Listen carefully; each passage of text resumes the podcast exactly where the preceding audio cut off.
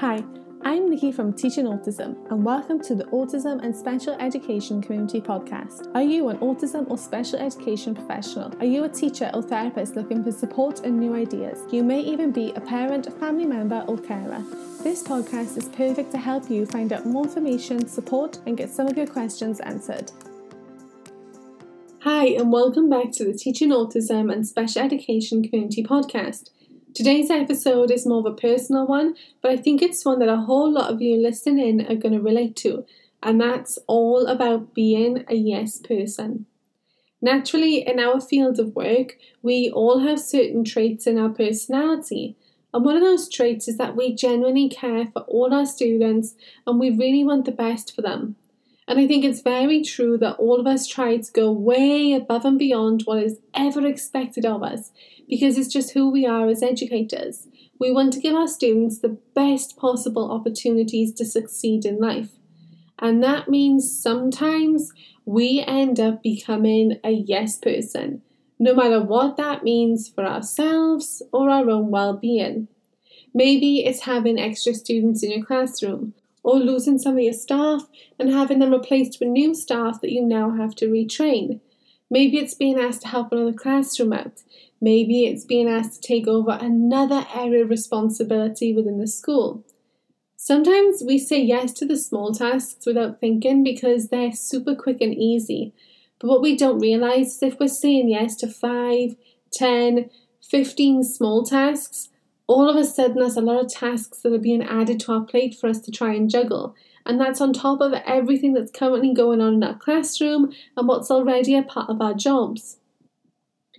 It is really easy for us to say yes, but it's a little harder for us all to say no because we feel like we're letting someone down or refusing something or like we're going to hurt someone's feelings or offend someone. But honestly, there's actually a lot of really polite ways you can say no without offending anyone and just let them know that right now you really can't add anything else to your plate. I know only too well how that feels because it was me for years to the point that because I couldn't say no, I would be working evenings, weekends, all hours to try and get everything done. And this is why you are going to get burnt out because that work life balance is so important. Being a yes person can come in different forms as well. Sure, it can come in the form of never being able to say no when someone asks you for help or to complete a task, but it can also be in the form of never disagreeing. For example, how many times have the members of your management team in your school or even colleagues made decisions that you didn't agree with, but you didn't want to speak up and disagree. Maybe because you're nervous about challenging their ideas. Maybe because you feel like it would be seen as you're rocking the ship. Or maybe because you just felt like they wouldn't take your point seriously enough, and so why bother? Well, here's the thing the beauty of this life is that we all have different backgrounds and areas of knowledge and experience.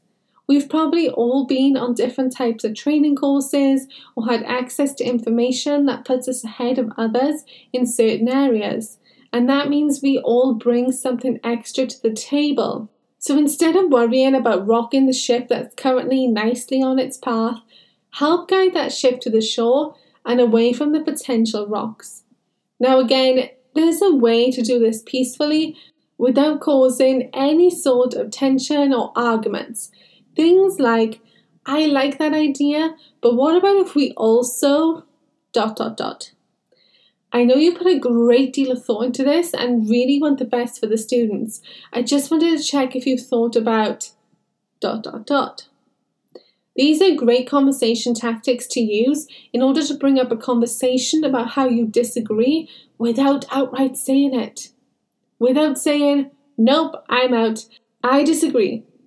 Share your point of view. Why don't you agree with them? Or maybe you do partially agree with them, just not fully. The ideas and opinions that you give could have a huge positive effect on the change that may be about to take place. Don't feel like you always have to be one of those nodding dogs on car screens, agreeing with everything going on just so people will like you.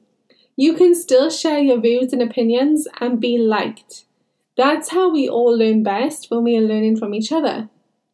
You see, because I was always saying yes to everything, I was actually doing myself and everyone a disservice.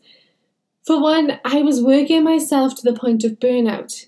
But also, because I was saying yes to everything, it meant I was spreading myself very thin and I wasn't able to give my best to all those tasks at once. When I started to say no to things, I was able to say yes to things that were the best opportunities for myself to grow both as a person and as a professional.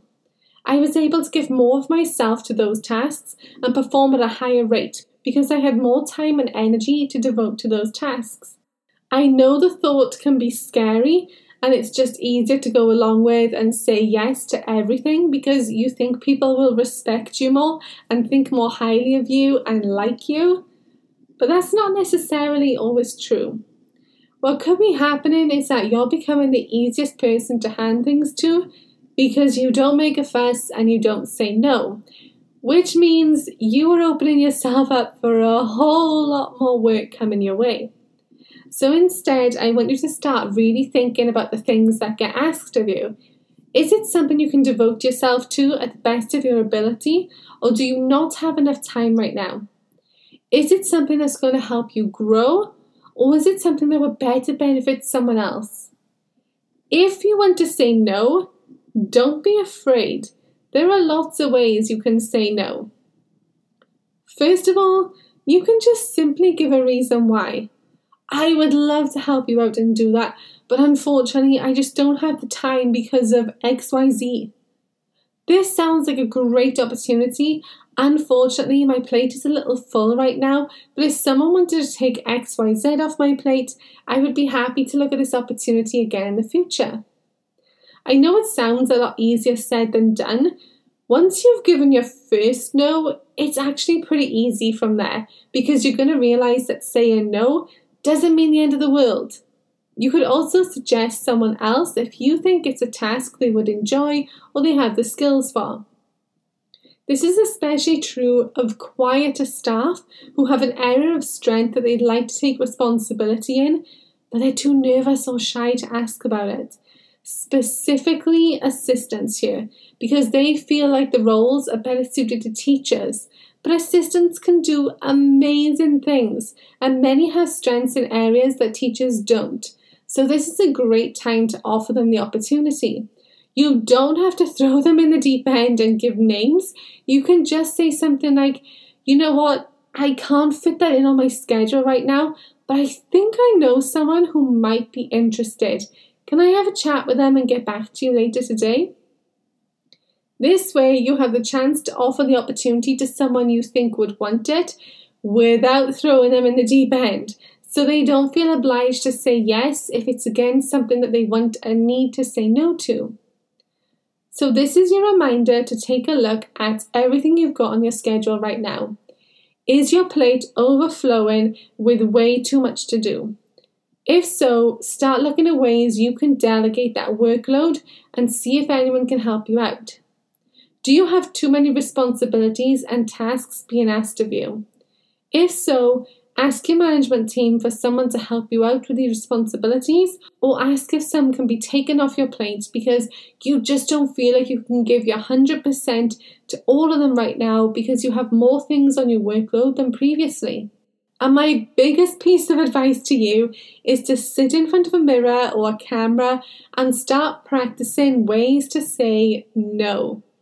The more times you do this and the more you see yourself doing it, the more confident and comfortable you are going to be when it comes down to actually saying no.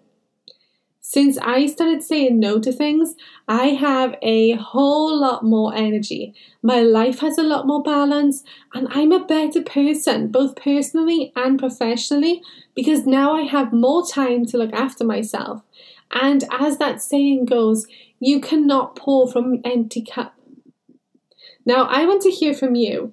Are you a yes person or are you able to say no? Let me know either by heading over to the show notes and leaving a comment or reach out to me on social media and let me know there. I love hearing from you. And don't forget, in this community, we are all there to support each other. So if you're looking for ways to be able to say no, reach out to each other and ask for support and guidance. That is the beauty of our sector. We are all happy to help each other out when needed. I hope you found this podcast episode helpful today and that it's given you some food for thought about your workload and being a yes person. Whatever you do today, tomorrow, this week, month, or year, no is not a word you need to be afraid to use. Use it when you need it. It's in our vocabulary for a reason. Take care of yourself and thank you for listening. I'll speak to you again soon.